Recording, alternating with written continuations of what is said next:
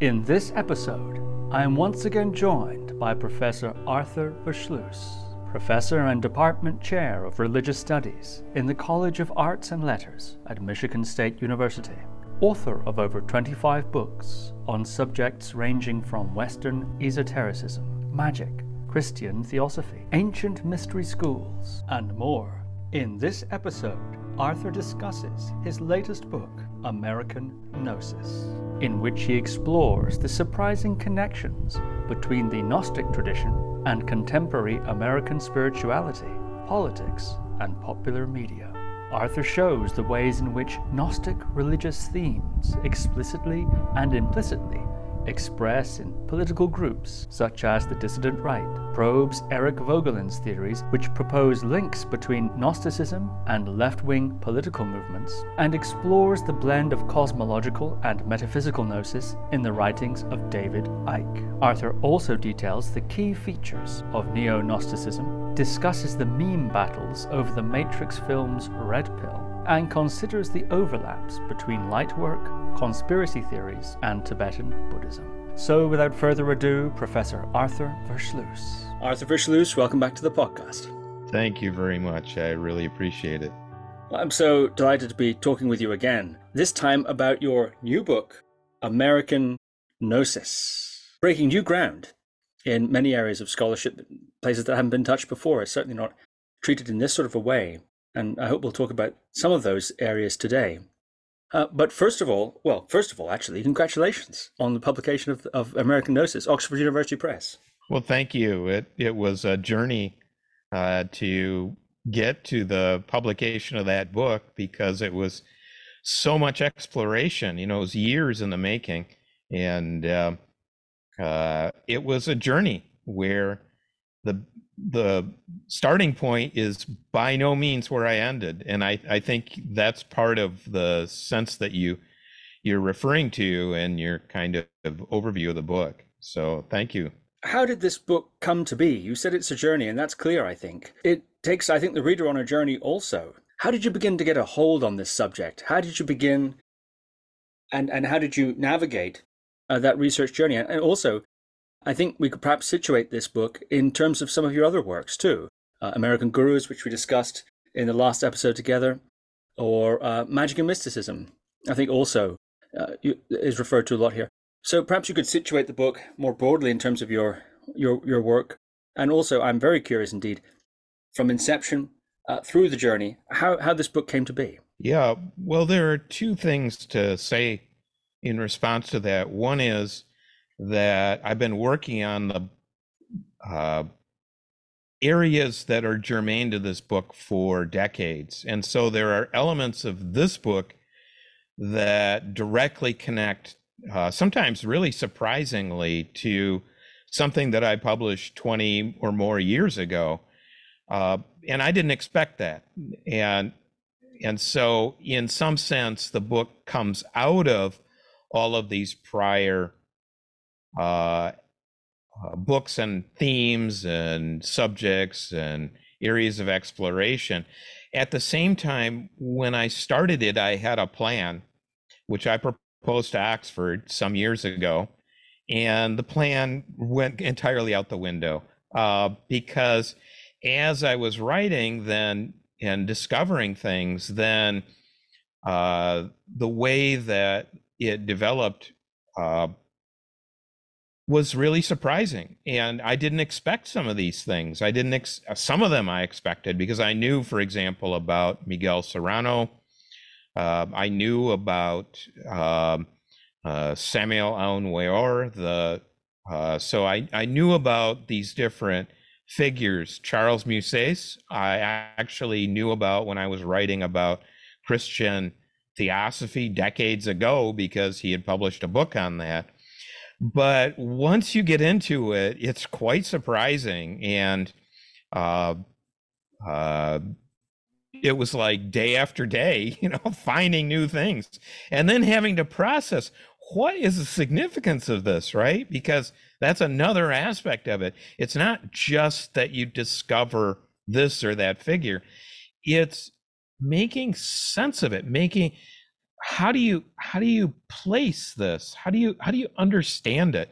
And so that's an element of the journey and i'm taking the reader along with me on that journey uh, because it's it is the case that i work through primary texts and i'm working through sources and that means i'm working through them trying to understand in the modern world how does neo-gnosticism function? How do how do we how do we understand this? Because it's obviously a presence. And i have a story for you about that uh, something that happened quite recently that that il- illustrates how it's the case that this is this these themes are present in society in ways that are completely unexpected. And here i'm talking about neo-gnosticism not gnosis as such. And i make a distinction between those which i think is valid so those are the two things i would say and so the story you have for us is the story of the book. Is that is that what you're referring to? No, it's an anecdote that illustrates how these themes are present in society. And and that anecdote is this. Uh, a few days ago I was in I was uh, I had to take take my car I took my car in and I had I was in a shop and I was talking, you know, talking to the mechanic, the guy who's who's working on it. You know, we were walking through the shop to the car, which was finished. And uh, he said, Well, you know, there's a herd mentality in society. And he gave me a social science example of it. He said, he said, uh, this, uh, these folks paint, painted a white line in a mall and everybody followed the white line to nowhere except one or two people. And he said one or two people didn't follow the white line, right? this is this is and now this is a mechanic in a shop telling me this story. And then he said what people don't really he looked at me in the eyes and he said what people don't realize is that this world is ruled by the little god. He said the elite are un, under the service of the little god and the little god is deceiving them.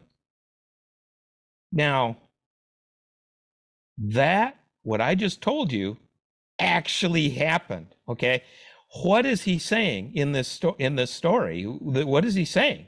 Well, what he's saying is this is the demiurge. We are under the sway of the demiurge, a false, a false deluded creator deity. Okay. Now, this is the guy who worked on an exhaust system on my car.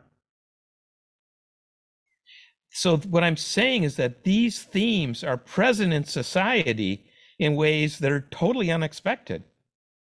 So anyway, I had to pass that story along. That's that's an example of um, how deeply, how present these are these themes are.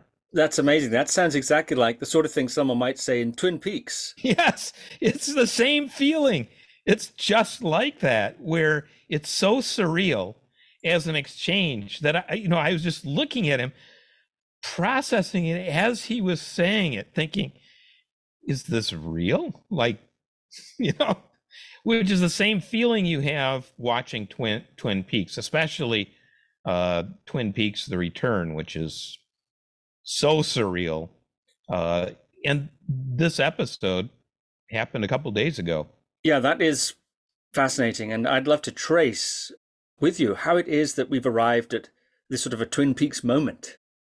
Actually, before we do, you make an important point about definitions early on in the book. The definitions we've talked so far about Gnosticism, you've mentioned that word, neo Gnosticism, that's, a, that's a, a difference we should parse. You've also talked about gnosis and the difference in the book. You, you write about the difference between cosmological and metaphysical gnosis. I think we should parse all of these, these terms, these are crucial. But you've also written that you found it necessary to broaden the definitions here. And in fact, much of what you discovered pressed at the at the limits of these definitions. To quote the book here, American Gnosis, be aware from the beginning that we will have to expand our definitions and uses of such terms like gnosis and awakening, beyond their conventional religious studies significations. I find it necessary to develop more flexible and expansive ways of understanding our subject matter, which is not limited to religion as such, but ranges widely and including, for instance, politics, technology, society, and media. Indeed, virtually the whole of contemporary global society.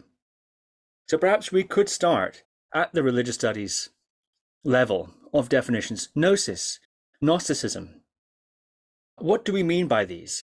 And how have you found those definitions challenged or uh, needing to be expanded in your research journey? Well, Gnosticism as as uh, congeries of of um, figures and groups in the early Christian era is uh, an alternative way of understanding Christianity that developed, you know, early in the Christian period, and includes a whole series of different uh, themes or different uh, what uh, the Ioan Culianu, the uh, Romanian scholar of religion who uh, taught at the University of Chicago, suggested that there are what are called building blocks. And Gnosticism in the early period can be understood as having certain building blocks.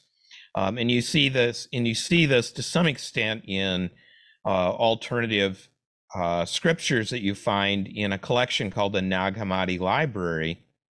Uh, but what I discovered was that the building blocks that you can find, you can see these elements in the Nag Hammadi library. For example, uh, gnosis, the idea of direct spiritual experience, is there in the Gospel of Thomas. Uh, the idea of demiurge, uh, false, a deluded creator that thinks he's God but is not really God. Uh, the and then there's the idea of a true God or a hidden God. Uh, the idea of archons or spiritual powers that are sometimes hostile uh, to human spiritual progress. These themes are are there in in this early Christian period. Uh, you see them in the Gospel of Philip, some of them, for example, uh, and you see the figure female divine figure in uh, Thunder Perfect Mind. So all these themes exist. But what uh, you find in the modern period, in the 20th century, is that these themes get extracted.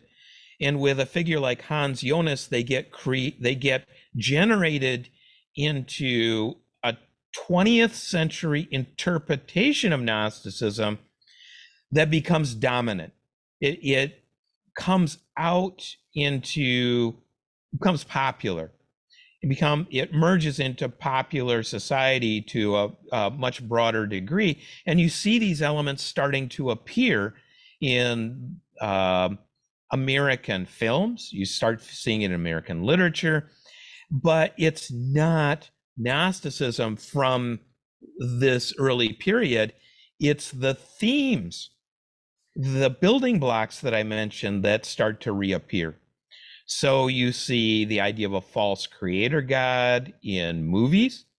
You start to see themes of hostile archons. You start to see the, the theme of uh, divine feminine. All these different aspects start to reappear. You could say almost spontaneously and individually. So it's not that they're that people are necessarily consciously replicating ancient Gnosticism. It's that a new phenomenon begins to develop in the 20th and 21st century, which I call neo Gnosticism. And like the this this gentleman in the auto shop that I mentioned, he's not he's not a scholar of ancient Gnosticism. He's not reading the Nag Hammadi library. Where did he pick up on this? I don't know. But for sure, these themes are out there in social media, and I show that in the book. So that's one thing to say is that there's a difference between what I call neo Gnosticism, which is the reemergence of these themes in contemporary society, how that happens. There's a variety of ways. And then, secondly, there's a difference between what I call cosmological gnosis and metaphysical gnosis. And cosmological gnosis has to do with this world, you could say this worldly thing. So, for example, politics is this worldly. Politics, political gnosis fits broadly under cosmological in the sense that it's concerned with this worldly things. Uh, metaphysical gnosis is what you see, for example, when the word gnosis is used in Tibetan translations of Tibetan Buddhist works. That is the purest, I would say, pure form of meta, what I'm terming here metaphysical gnosis.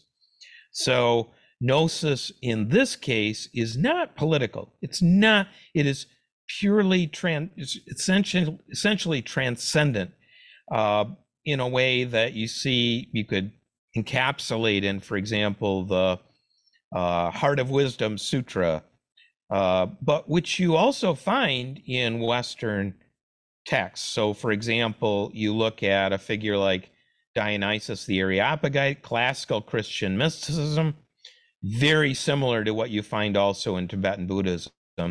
And that essentially is, uh, in the case of Dionysius the Areopagite, in his mystical theology, he says it is not seeing, it is not hearing, it is not from tasting, it is not from, it's not uh, conceptual, it's not. So it this whole series of negations characterizes what I'm terming metaphysical gnosis.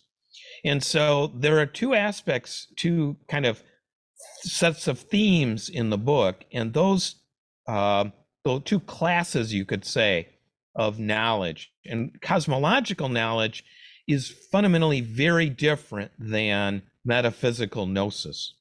And these two categories recur all the way through the book. And I think they're important to understand because they help us uh, see how when you find uh, these themes of of demiurge or archons or uh, being trapped in a hostile society, those themes are not the same as metaphysical gnosis. They're separate, largely, not completely, but largely. And so there's so many different aspects to what we're looking at in the book that it's um, uh, really worthwhile to think through and understand these these conceptual distinctions. Yes, I'd like to return to these bricks of Gnosticism, the ten bricks of Gnosticism, as Culianu put it. But first, you recount the anecdote of Elle, woman you had a conversation with, who told you she had had an awakening and this, I think, really strikes to the difference between the cosmological and metaphysical gnosis. What does awakening mean? Your mind, you write, went straight away, of course, to well, awakening. Well, sort of people get awakened, they're Buddhas, they become Buddhas, right? You, you thought right away of that metaphysical type of gnosis. But that was not, in fact, what Elle was talking about. To quote American Gnosis here Ellis sees a narrative completely different than the one conveyed in mainstream media. For her, Donald Trump is not a politician, but an heroic figure, who, while of course a human being with his own quirks or foibles, has nonetheless chosen to serve as a vehicle for the powers of good and light and liberty. He and the powers of light are being oppressed by the powers of darkness, the archons as represented by the deep state, and utterly corrupt political figures who have, in essence, sold their souls to the mercenary devil. Her narrative is implicitly neo Gnostic, or to put it another way, very closely resembling contemporary popular forms of neo Gnosticism. So I wonder if you might talk about this term awakening uh, and, and parse that in this difference between metaphysical and cosmological awakening and why this was so surprising to you to hear her talk in these terms. Well, when someone says I'm uh, I'm awakened, uh, I've I've had this enlightenment experience. You think enlightenment, you know that's that's my natural. I think I'm. I thought she was uh, was referring to awakening in a Buddhist sense, and uh, somebody that's awakened is a Buddha, as exactly as you say. But that wasn't what she was talking about at all. Really, uh, it was really a narrative about uh, what's happening in society. It's essentially a political social narrative. And the awakening is awakening to a hidden to hidden dimensions of political social reality and this is definitely cosmological there's a from this side there's from this point of view there's this cosmological awakening that's happening. And uh, she's wa- she's awoke. She awoke to this uh, reality of a battle between light and darkness. And it really didn't have that narrative that she told me really doesn't have anything to do with awakening in the Buddhist sense at all. That's why I say in the book there's neo Gnosticism without gnosis, and then there's gnosis without neo Gnosticism. And that's really true in the book. And so she's an example of neo Gnostic thinking, not in the sense that she is explicitly Gnostic, but that neo Gnostic bricks or elements are present in her way of seeing the world. So this worldview is neo Gnostic in this uh, sort of uh, Culianu sense of these different al- not neo Gnostic elements. She sees a battle between light and darkness. She is awakened to the reality, to the hidden things that are happening in society, and those are political, but they're actually spiritual. Uh, this is neo Gnostic, and uh, it's neo Gnostic in this in this sense. And it has nothing to do with gnosis or awakening in, in the Buddhist context, or little. I would say little. I won't say nothing, because I think there is a there are links, you could say, or there is crossover, but it's not that much, right? What is the little crossover that that you can see? Well, that there is this. Uh, there are these uh, themes that you see in some of these figures. So, for example, uh, I talk about uh, Stephan Hoeller, and I talk about the uh, neo-Gnostic, uh, the Gnostic church that he's developed, and his his life story.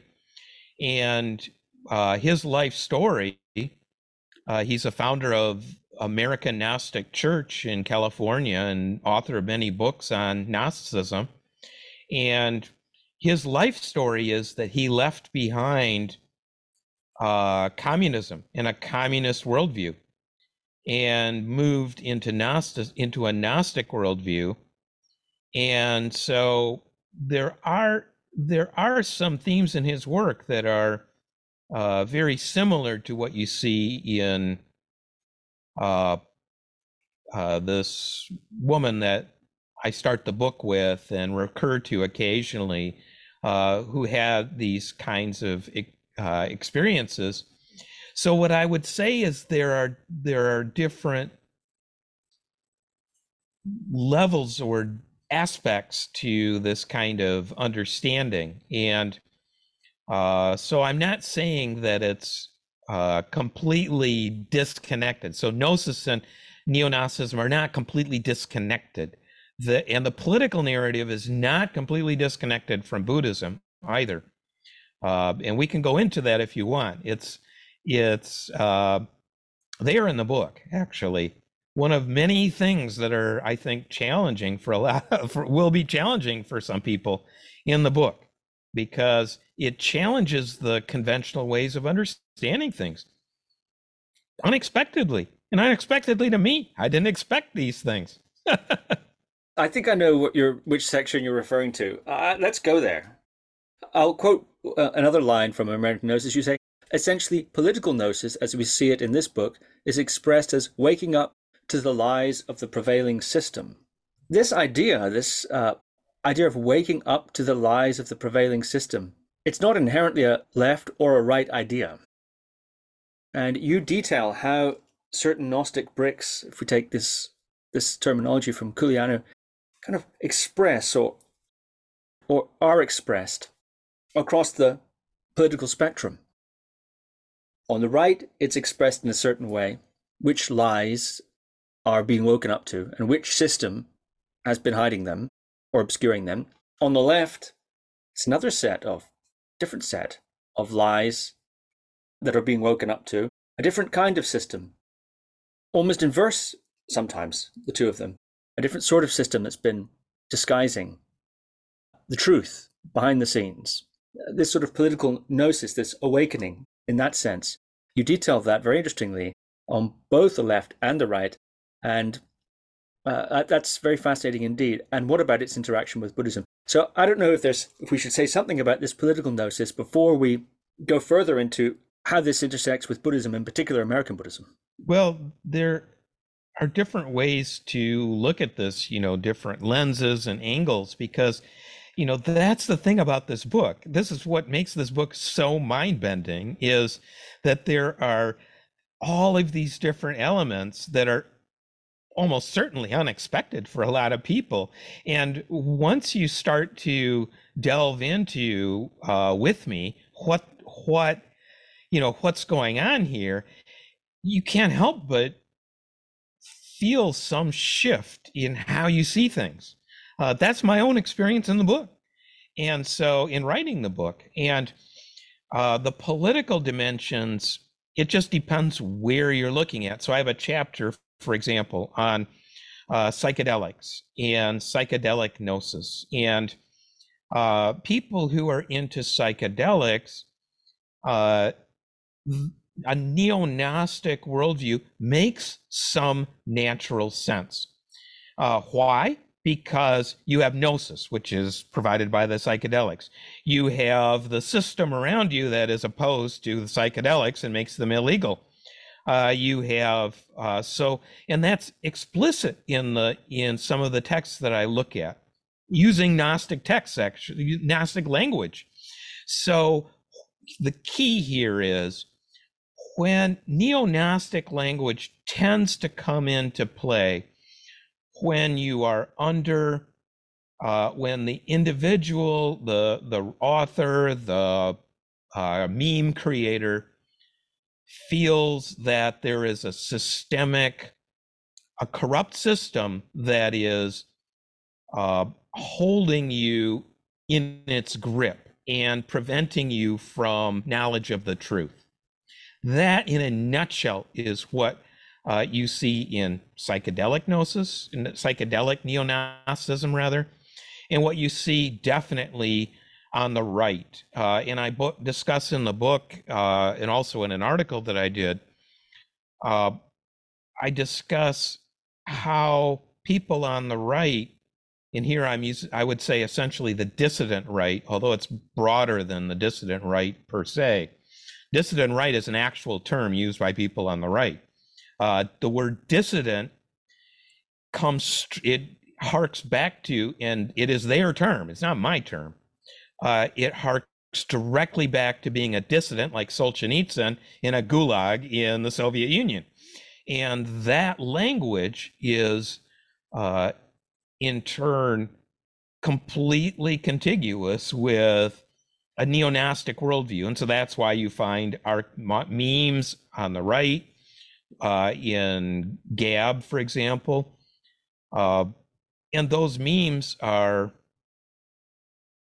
uh, using themes like archons. So you have a meme for, I have a whole collection of memes on my personal website.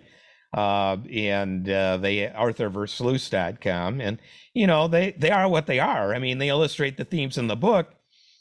These are memes i found. So deal with it you know. That's that's the memes. And the memes include archons in the white house. They include you know the red pill uh, from the matrix as gnosis. They include all kinds of things.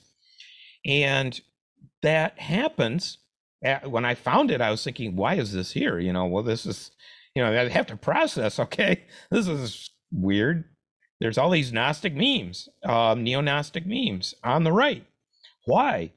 And so I have to come to understand why. And it's because the uh, neo Gnostic uh, themes fit with a dissident right, a right that sees itself under assault, as being threatened, as being persecuted, fits very well with Gnosticism, neo Gnosticism, really. So that's what I would say about that, you know, in a in a short version. And what about how that same meme or that same brick expresses itself or might express itself to the left. Now, of course, there's a spectrum here. You're talking about the dissident right. Elle before, uh, the anecdote about Elle, that's going almost in the QAnon direction, which is not the not synonymous with the dissident right by any by any means, but it's you know it's in that direction, to the right, to right towards direction. Um, what, but similarly to the left, there are there are stages and degrees or of of Gnostic ideas that or way, or ways in which these Gnostic this Gnostic brick in particular, this political gnosis, uh, can be expressed. I wonder if you might detail uh, some of those. Whether or not the analysis that the gnosis is forwarding is correct or not, it's the structure of the argument, the structure of the analysis, which has that Gnostic quality to it. Well, I looked for you know examples of memes on the left that you know I looked for things that would really correspond. The problem is that that if you think about it, uh, the memes, neo-Gnostic memes implicit implicitly and really explicitly often uh, depend on power, a particular kind of power dynamic. And so uh, when you look at power, like when you look at power dynamics, for example, I live in Michigan. Uh, right now, the left controls every single element of government in Michigan. Uh, so the left, you know, the Democratic Party controls the Supreme Court, the governorship, the Secretary of State, the Attorney General, both houses of the legislature. And so, uh, in what way could you see? I mean, if you see them as archons, if, here I'm talking politically, you see them as archons, you see them as a demiurge, and you're on the left, you've got real cognitive dissonance. You know, I mean, it's just not, it doesn't work, if you see what I'm saying. Because the power structure is actually on the left. How would the neo-Gnostic memes work? How would the neo-Gnostic, you know, because it implies that there's a, a deluded creator deity, a Truman show happening uh, like the movie Truman Show. You know, you have uh, these powers, sinister powers in control. Well, if it doesn't work, and so now it does work a little bit in terms of the language. So, and it works if Trump is if if so President Trump is in power, then he's the demiurge or archon figure, and so then you then it all sort of works, right?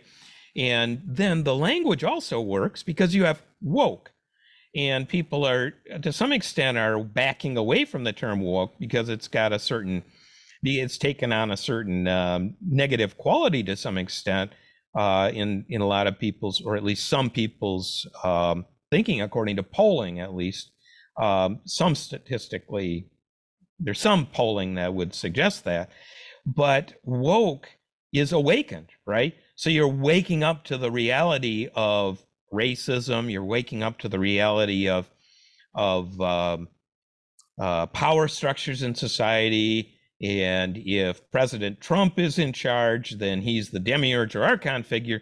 And so then it works on the left, right? Then the neo-Gnostic language works. And so it's a totally different analysis, but it can work. It's just that it doesn't fit as well if there's a, a power structure that is actually not uh, that doesn't fit with it. And so that's that's what i would say about that.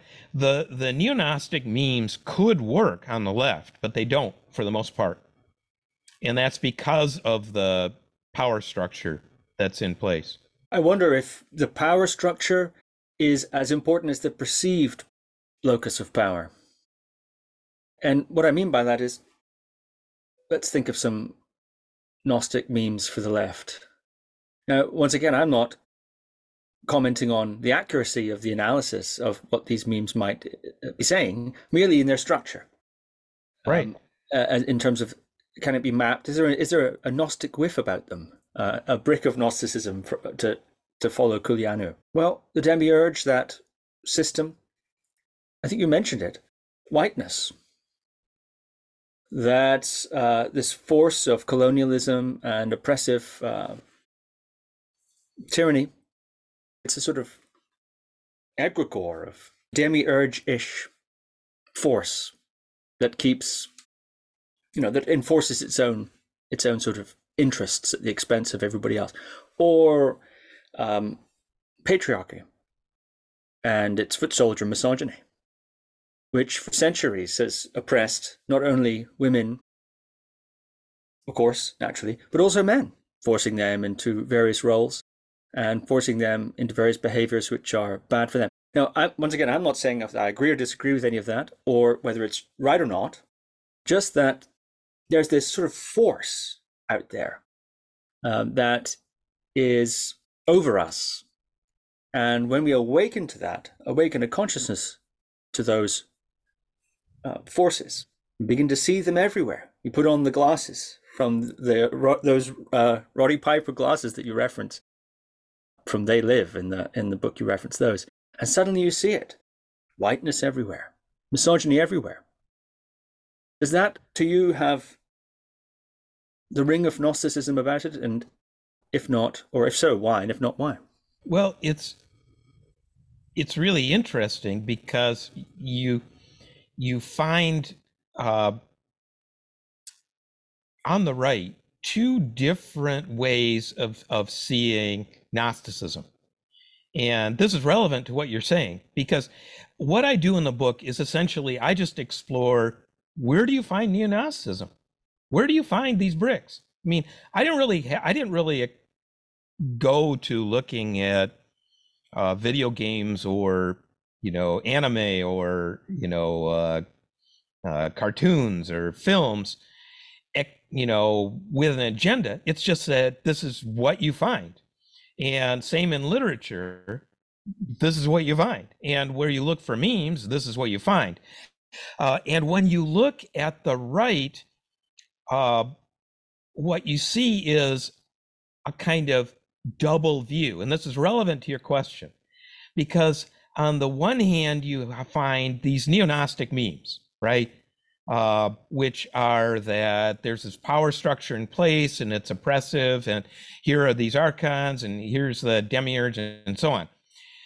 Then you also find, paradoxically, the exact opposite of that, which is the inquisitorial memes that hate Gnosticism and see it as the source of evil. And so you've got these people wandering around right now who see the source of evil as the source of the left, the left's uh, uh, uh, tendencies is Gnosticism. And so this goes back to you, you find it uh, voiced by uh, a scholar by the name of Eric Voegelin. Uh, Eric Voegelin published books about how Gnosticism was the source of communism. It was the source of communist oppression. It was the so the problem with with communism. Where did Marxism come from? Well, it was actually Gnostic. And this is the argument. And so Gnosticism is the sinister force that makes its way through history and it keeps, and then, of course, Voegelin himself expanded it to everything occult. Uh, so occultism, esoteric thought, and so on is is all of one piece, right? This this is late in life. He says this, and I quote him on this, and then a, a follower of his as well uh, later follower, and then and then there's a podcaster going around today saying saying the source of all evil in society really is uh, you got faith and reason, and then you got Gnosticism, which is the evil source, and that's what produces communism, and then all the all the genocides and murders and everything else, all that comes from from Gnosticism. So that view is uh, present on the right so you have this complete bifurcation, self opposed, and then you have, uh, yes, you have this language of woke, uh, you know, or wokeism, or I'm woke, and so on on the left. But then you have the identification of that with, on the right with Gnosticism as a pejorative. So you you know that has to be brought into this because that exists out there as a as an interpretive structure. So then there's the third thing which is what you suggested which is yes there's this uh, set of oppressive structures and what we need to do is is uh, and they're pre-existing so whiteness or patriarchy or and so all these need to be broken down but then what you don't really find a lot of, at least I haven't found it, uh, is that being explicitly identified with Gnosticism. Why? Well, actually, Marxism has historically and communism have largely been anti-religious. And anti and specifically, of course, religion is the opiate of the people, is the quote, you know, opiate of the masses and that sort of thing. But here I'm talking in practice. So, uh, and this is a problem actually in, in the Buddhist world, I think, uh, in that in the American Buddhist world, you have, on the one hand, broadly speaking, a lot of identification with actually Marxist worldview. And yet, paradoxically, when you look at Marxism as it manifested or communism as it manifested in Tibet, it didn't look good. I mean, the you know the way that um, uh, history played out in Tibet, we all know. We can go look at it. Tibetans in general don't really talk about it very much. I mean, expatriate Tibetans uh, but the destruction, the cultural destruction of Tibet is itself, it can be laid directly. I mean, it's not a hypothetical, it can be laid directly at the feet of communist China, right? So that is something that I think needs to be thought through a little more clearly what the relationship is between social justice and the left and communism and then the history of the communist destruction of Tibet, those are things to think through. And I'm not sure that we've all thought them through that well. So I just throw that out there. Yes, that's very interesting indeed. The difference between explicitly referencing Gnostic ideas and themes and un, perhaps unknowingly espousing them. You write about this uh, in the book uh, directly. I'll, I'll quote you here. Gnosticism, as filtered through contemporary lenses, recur in new contexts because they so perfectly suit new circumstances. It's not so important whether the creators of films like The Truman Show, or The Matrix, or Dark City, or They Live had ever heard of ancient Gnosticism. Again, what Culianu terms direct transmission is not necessary. Rather, the creators of such films only had to realize in film symbols and metaphors that recapitulate bricks, essential in the Gnostic worldview. And you go on to say later, the phenomena of neo Gnosticism is essentially the rediscovery of intellectual bricks or elements that correspond to and symbolize aspects of contemporary society, especially those involving censorship, corporate or elite power, oligarchy, control, conspiracies, and a pervasive sense that mainstream reality is falsified or deceptive. Do you see then in some of those characteristics that we've painted of certain left views, do you see the bricks of Gnosticism in there? You've said you don't see a direct referencing of Gnosticism, which one sees on the right explicitly. And you've mentioned uh, there are books about that, there are podcasters about that. I think I know who you mean. I think that would be a very interesting uh, dialogue. very interesting indeed. Um, if if his first name begins with J and the second name with L, I think that would be a very cool dialogue indeed. And um, do you see the bricks of Gnosticism, uh, Culianu's bricks, in the left, or is is that not quite? Does that not quite fit? In general, I would say I don't see a lot of it. It it just hasn't been that present uh, in the popular language. Now, you see this play out in, I'll give you an example of this, okay, how this plays out. Uh, the Matrix, and I talk about this in the book, the Matrix films uh, became they produced this this language, uh, the Matrix films, uh, the language of the red pill, and so the red pill becomes very wide as a term becomes very widely disseminated on the right and people say have you taken the and it's not just the red pill it's the white pill later on it's the white pill and the black pill and you know there's all kinds of pills right?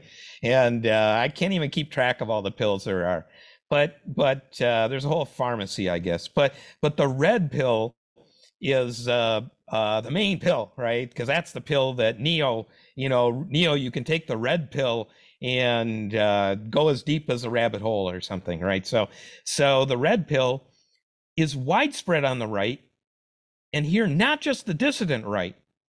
So once you take the red pill, you see the uh, what's wrong in society. You see the the archons of the FBI and the CIA and the NSA and so on, and you see the you know the the Mr. Smiths, and you see the you see the lies, as Elle said, right?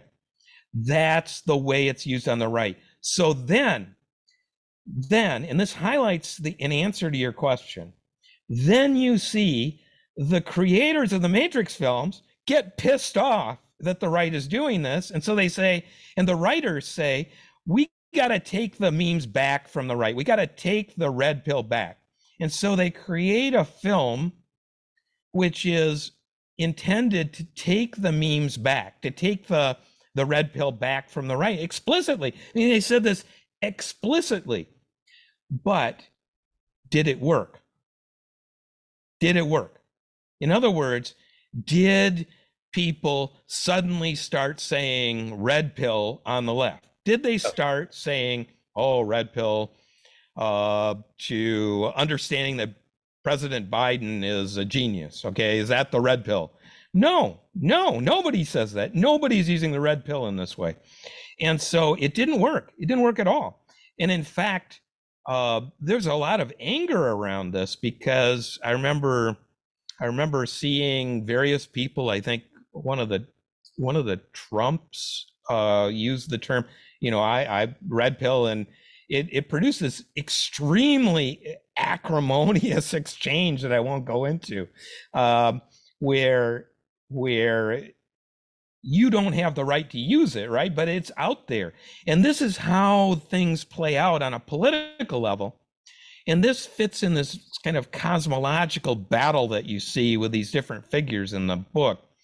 Uh, and here I'm not, I'm saying that the language is of a cosmological battle that these these folks are using. And, and this goes back, so ex- example of that is uh, Miguel Serrano.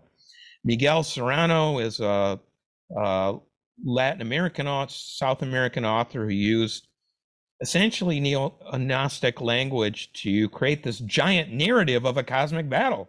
It's literally a cosmic battle of light and dark. And that language, you know, I didn't create it. I'm not I'm not endorsing it. It's just there. And so I don't see that quite that same thing happening on the left. And I think the reason for that is that uh, fundamentally, what you have, broadly speaking, in terms of of the history of the left, is a hostility to la- religious language and a hostility to religion. That was a point I made in terms of Tibet, and that's why I think uh, that hostility to religion extends also to using this kind of language. I can see it happening. I don't exclude it. I say in the book, I wouldn't be surprised to see it. Uh, it's just that I don't see it happening in the same way right now. And I don't see it in these authors that we're looking at, like Serrano, obviously, because Serrano clearly is clearly identifies with the right and not the left. So, you know, that's just how it is, you know? Yeah, very interesting indeed. And that's your key re- refutation then of the, if you want, meme or the idea in some sectors of the right that actually the left is itself Gnosticism. Actually, that it's it's rooted in that Marxism, Hegel, etc., etc. It's Gnosticism, and um, it's a conspiracy throughout the ages. you know, it, it, it goes there too. It's a conspiracy throughout the ages, or at least it is a meme, an idea that reemerges. It doesn't need, as Culianu puts it, direct transmission uh, for the idea to for an idea to resurface. Um, so that's your main refutation then of that is that that Marxism is so fundamentally, in your view, anti-religious, at least in practice, that it can't quite even become an expression of the religious impulse of neo-Gnosticism. It's complicated in the sense, in this sense, that you do have uh, state religion. You have political religion that emerges as pseudo religion. It's not religion, but it's pseudo religious uh, language. It's pseudo religious uh, pomp and circumstance. It's taking the place of religion, you could say. So it's, I say it's a little more complicated in that uh, there is some truth in what Voegelin said. I'm not completely discounting his way of seeing the world in the sense that what Voegelin argued, and you get this in subsequent authors who use it in some cases quite thoughtfully, this idea of creating a second reality creating that what happens with uh, neo-Nazism is people, and this is a Voegelinian critique, is that, you know, Marxists, for example, create a, a second reality, a false reality, which they try to impose on this world and this reality. And that's the source of all the, you know, that's not a bad, it's, it's, it has an interpretive framework. It's, it's pretty interesting when it's applied, for example, to terrorism. Uh, some examples of terrorism. There's there's a book on this that that does that very well. Actually, this idea of terrorism emerges from this imposition of a second reality that substitutes for uh, the the actual reality of the world. And once you get far enough into your second reality, you're willing to kill people. You're willing to murder. You're willing to blow people up. Why? because you're living in a delusional second reality. And so that, uh, so far that you're disconnected from this world. And that, you know, that book has some, that example has some explanatory power. But that analysis, that worldview itself comes from the right. You see what I'm saying? That's the thing both examples that I gave come from the right. And my view is a little, it's complicated because I understand there are these different elements that we're talking about. So I'm not making a blanket, like simple minded case that uh, there's nothing to the Voegelinian case, let's say there are elements within the Voegelinian view that have some explanatory power. However, when it is applied, and here's the problem when it's applied in a kind of dunderheaded idiot fashion, where you take uh, the you take it as almost like a uh, you take it like a blunderbuss, and you say everything in the world that I don't like is Gnostic.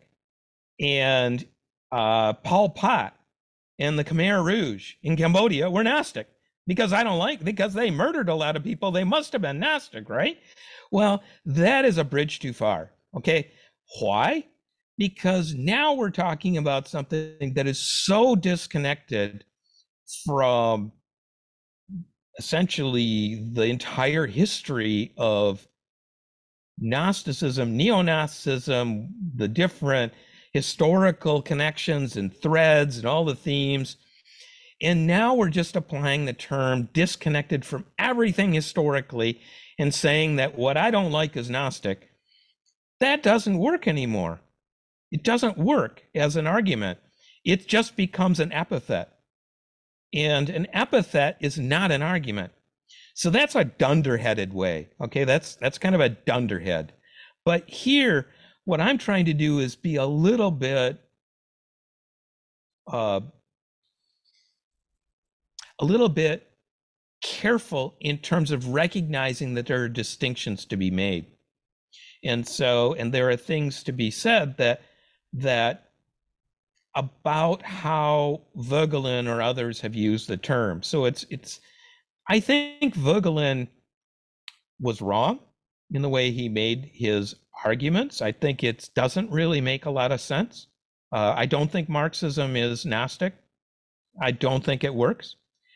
But still, there are elements of what he said that have some value. So that that's what I would say. Something else I found very interesting.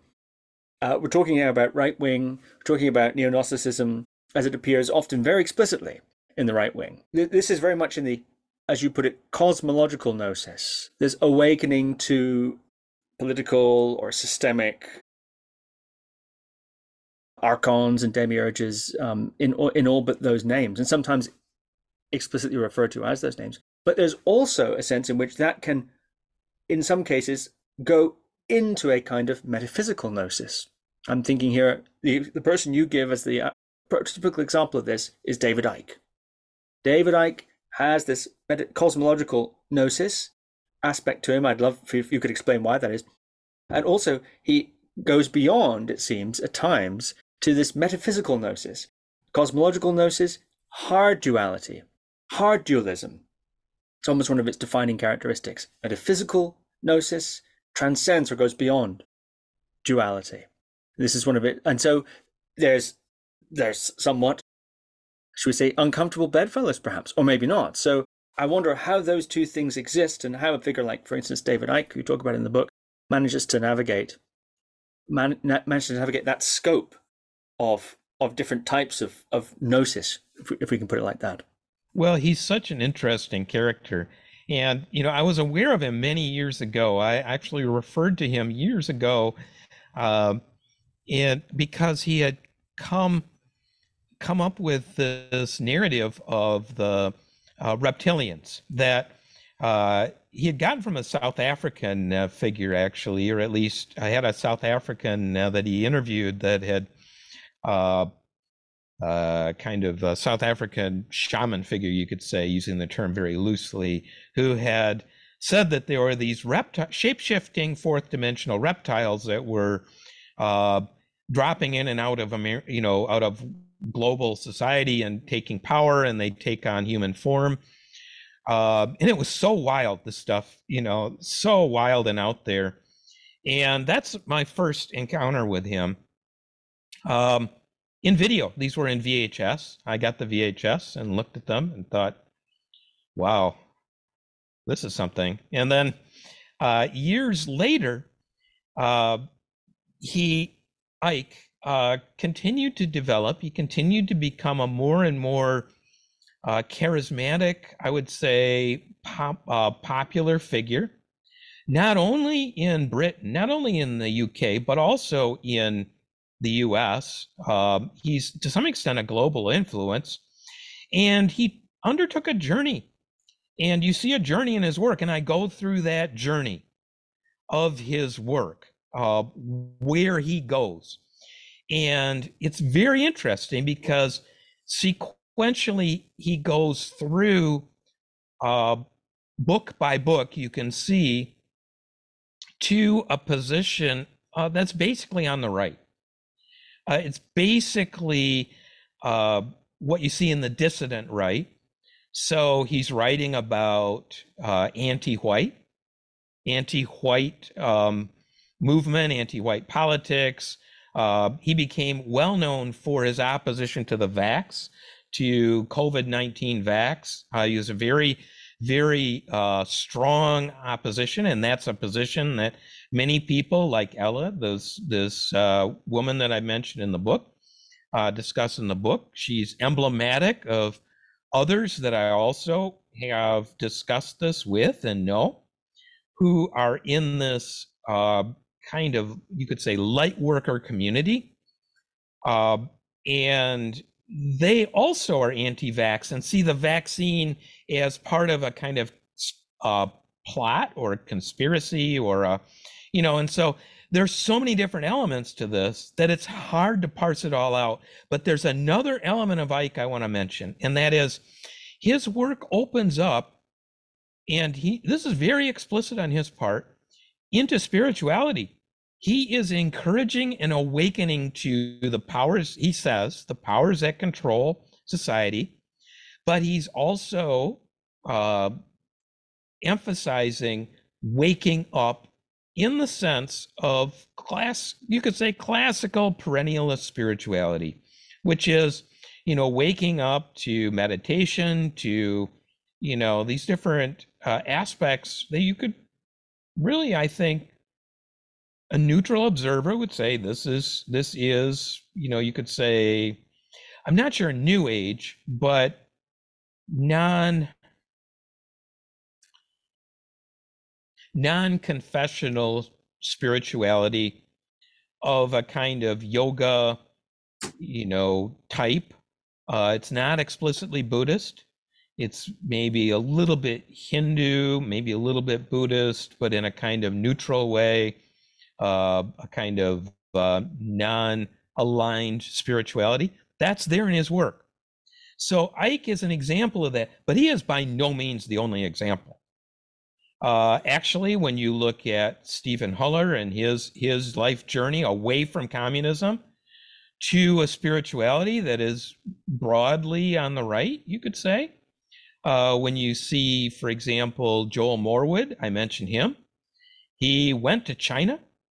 He was given a tour of China, and then he ultimately ended up uh, in a kind of perennialist spirituality that's not that far from David Icke. It's it's somewhat far because it's I think much more developed.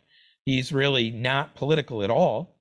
He's he's uh, much more s- directly spiritual, but there are common themes here, right? There are common themes, and that is this kind of uh, trajectory that you see in Icke is not that far from the other trajectories that we're talking about. It's not that far. They're they're not identical. I'm not saying they're identical, but I'm saying there are common themes. So, does that answer your question? Yes. Yes, it does. And I think you mentioned that this cosmological gnosis, this awakening to the sense that there are systems in place or overarching powers of a worldly or maybe otherworldly or maybe supernatural or extraterrestrial nature, right? These are all uh, aspects of ways in which that that meme is expressed. Pretty depressing, actually. So one needs. Uh, you talk about this sort of suicidal nihilism that that sort of a view might very well evoke. And if I understood you correctly, you you're you're you're hinting at suggesting that part of Icke's transcendental gnosis is is an answer to that question. Well, there has to be something bigger than the archons. There has to be some. There has this Deus Otiosus. There has to be. You know, I mean, that's of course that is in Gnosticism, of course, but Gnosticism has been suicidal at times in its history. I mean, you know, Manichaeism and so on, the perfect ones starving themselves, that sort of thing. So it, it, it, that impulse has always been there. Uh, but it's almost as if this transcendental gnosis is should we say an antidote to that nihilism? Could that be the case? Is that how it functions do you think? It, in not in terms of whether it's right or wrong but in terms of whether it serves that function within the ecosystem of the of the worldview well that's what we're you know you've captured exactly the approach. That's exactly the same approach that i have in the book which is you know i'm just looking at these things and we're you know this is what i find and here we are. And so how do we make sense of this? And that's a what you uh, suggest there is a real insight. Yes i absolutely agree. And i actually give some examples of people these are folks on the they're redditors people from reddit people from other other sources that i quote who are very depressed because they they go through this political they they come to see this political uh cosmological worldview which is cons- uh, see the conspiracies. They see the the you, you know it's it's very negative set of rabbit holes. This is what they say. I quote quote some folks who are you know here I've gone down all these rabbit holes and now I feel totally depressed. I feel horrible. I mean, they say this. And uh, what do we do? Well, so Icke provides this uh, positive side, which is, you know, meditate, uh, spirituality. So it, in some ways, it's a springboard into that. What he's what he's enduring, you know, what he's advocating, uh, instead of this kind of dead end right? Or it's a counter to the dead end kind of uh, depression. And then when you look at the figures that I'm discussing at the end of the book, who are gnosis without neo Gnosticism, they don't have any of that stuff. So you just don't find among those figures, you don't find the archons and the demiurge and the conspiracy and the, you know, the or if you do it's it's minimal. And instead it's primarily the spirituality and transcendence. And that's the emphasis. So that's an interesting distinction that you make and i think you're absolutely right about that. You're talking there about the figures at the end of the book that you mention alan wallace and others franklin merrell Wolff, alan yeah. wallace um, right. joel morwood they're they're you know those are figures that I and Stephan Hoeller those are the ones I primarily um, right. I wonder if this is another, and this might be a stretch, or it might be at too low resolution. I wonder if this is another area where Gnosticism and Buddhism might overlap. There's a fairly depressing assessment of the state of uh, of the state of things, samsara. Pretty depressing, really. Uh, round and round it goes everything you do gets you deeper in it, that sort of thing. Uh, but there is a way out. You know, there's a problem, we have the solution. And that problem solution paradigm has been expressed differently throughout Buddhism's history. And inside of Buddhism, Buddhism itself, there's been a great deal of dialogue about that. What exactly is the right solution to suffering? Is it to simply extinguish one's partic- or end one's participation in it, to extinguish oneself, that that earlier sense of enlightenment, or the Mahayana almost light worker approach of to become bodhisattvas and over lifetimes through our light work. Of course, I'm deliberately now mixing the terms. You know bring bring uh, awakening to ourselves of course progressively but also to all the all other sentient beings sort of becoming kind of bodhisattva light worker in a way. Or oh actually we can recast this idea of suffering itself. We can discover the uh, buddha nature underneath it all. The suffering is it's a layer it's a covering but within that covering underneath the mud is that precious material, that golden material. That metaphor is used. For example, in the Gulama, they have those nine different similes of Buddha nature, for example. So there's a reframing, is what I'm attempting to say, of this problem solution paradigm. Is this perhaps an overlap between Gnosticism and the Buddha? Well, there's a spectrum in looking at these different themes. One of the things that I discuss in the book are light workers and the light worker community on the right and Elle, Elle's kind of worldview of, you know, Trump is a figure of light, and the light workers. There's so there's a from that worldview. There's a in that worldview there is a continuity between light work and conspiracy theory. They're they're not they're they're close, but it's they're not identical.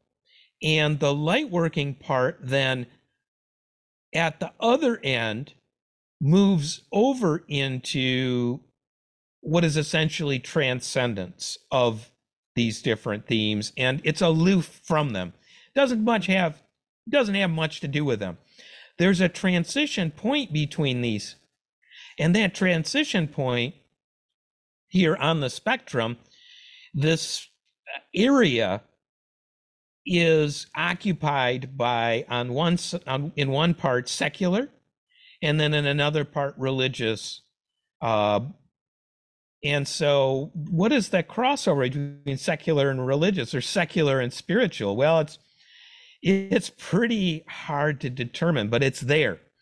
So there's a there's a uh, is a light worker secular or is a light worker religious right it's hard to say when you talk to a light worker exactly what a light worker is doing. But once you move over into Buddhism and it's explicitly Buddhist, then you you're in religious territory and you know it's religion, right? And so then you have people. There are people who uh, are identify identify themselves either explicitly or implicitly with the right who are Buddhists. Buddhism is not 100 percent left. I mean, there are. I give some examples. You know, there's there's the Daily Lama, who's the Daily Lama. I quote in the in the book at some length. Um, he's a Zen practitioner in Japan who is very much in this transition area here. He's clearly Buddhist. He's a Buddhist practitioner in Japan in a monastery who is very much identified with the right. That's an example. And also highly critical of the vaccines and and other uh, vaccine and other things uh, or vaccines. Then then you have and DK Dharmaraj, uh, Dharma King. Uh, another would be um, uh, Brad Warner. I mentioned him in the book. Uh, the the Dharma Squad, you know, the right wing Dharma Squad. There, um, uh, so there's a there's a you know there are folks who are in this kind of intervening area. And then you have people like Morwood, who I discuss in the book, who's using Gnostic terminology, Joel Morwood, and is definitely coming from a Buddhist perspective largely, but does not identify with Buddhism. And uh, yet he does identify with Buddhism. So he's a perennialist. And so, and he's using Gnostic language to describe himself. So what I'm saying is there's this spectrum here, and where you fit on it, I'm not exact. You know, these different folks fit. I'm not sure, uh, but I have a general idea, and so that's why I say it's it's not necessarily the case that uh, it's a complete barrier between neo-Gnosticism and gnosis and claims of gnosis assertions of gnosis, you could say. I would I would say it's a spectrum, and the people that we're talking about bridge it. They bridge it. They have feet in both of these different areas, and so does David Icke. So that would be what I would say. And ultimately, yes, there's this uh, in Buddhism the idea of of uh, samsara as suffering. And that is a much clearer way of understanding than I think the neo-Gnostic one.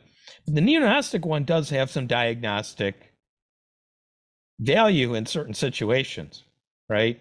Whereas Buddhism tends to be much more explicit and clear in its language and in its it's much it's much clearer in terms of uh, analysis of relationship between samsara and nirvana than some of the other things we've been talking about. And there's no demiurge, and there's no, no, no archon. Yeah. yeah. there's no yeah. there's no grand conspiracy of samsara per se. That element, which is really crucial to the Gnostic view, uh, uh, you know, if, if I'm thinking, reflecting on my own question, that is uh, quite clearly a difference there's, there's no archon, there's no demiurge, there's no conspiracy of samsara per se. It's it's a sort of neutral event actually. Well, there is Mara.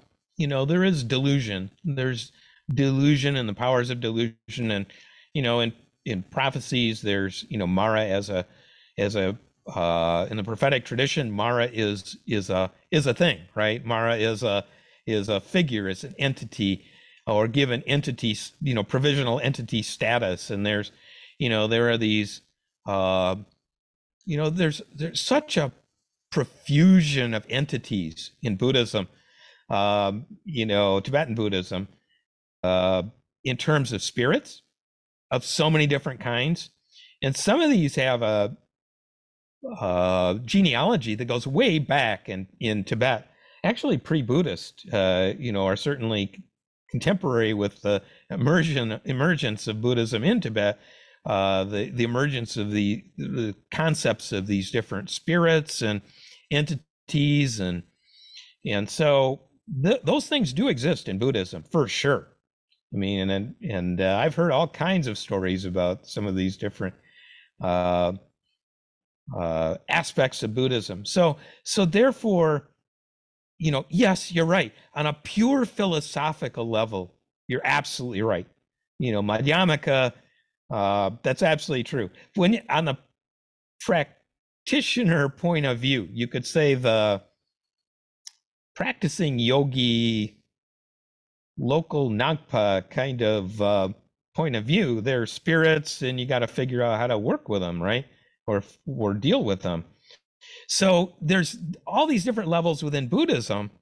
It's not just well, we got this pure Madhyamaka philosophical worldview, and there's no other elements. There are, right? So it has this complex dimension too. Yes, that's quite right.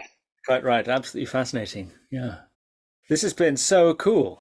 Uh, thank you so much, American Gnosis. I can highly recommend it. It's it's an, an incredible read, and we've we've touched on various themes, and there's a lot more in there. You know, I really thank you for the chance to discuss it, uh, discuss the book, and discuss these different subjects. We barely delved into the weirdness in the book. I mean, we barely touched on some of the weirdness in this book. Uh, and there is much, much more to be jarring to people than just the few things we've talked about. So thank you, Steve. I really appreciate the conversation. I agree. This has been so fascinating. American Gnosis, out soon. I highly recommend it. Professor Arthur Versluis, thank you very much. Thank you, Steve. Thank you for listening to another Guru Viking podcast. For more interviews like these, as well as articles, videos, and guided meditations, visit www.guruviking.com.